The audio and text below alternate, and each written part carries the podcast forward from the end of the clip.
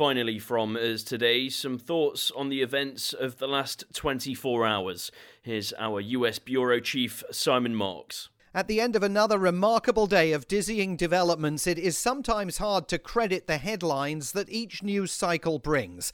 Today, Switzerland, long neutral about everything, decided it's not neutral about Russia's war. It will endorse and implement the EU's sanctions against the Kremlin.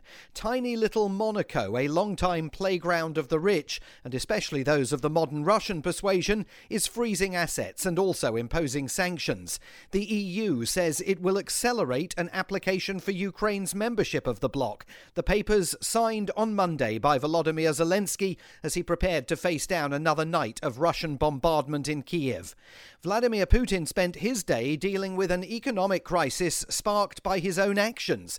He brought his economic advisers to the Kremlin for a briefing, though they were seated so far away from him at the end of that ever elongating table that he uses, one can only wonder they were able to hear him. President Biden, in a few hours, will deliver a message he hopes will get through to the Russian leader. His State of the Union address on Capitol Hill here on Tuesday night, the Ukrainian crisis serving as its dramatic backdrop. The US president is determined not to be goaded into war with Russia, but he's equally determined to be steadfast in the face of Putin's murderous onslaught. I'm Simon Marks in Washington. That's all we have time for today. Thanks for joining us. We'll be back tomorrow morning from 6 a.m. But up next, it's Asia First with Arnold and Yasmin here on CNA 938. Have a great day.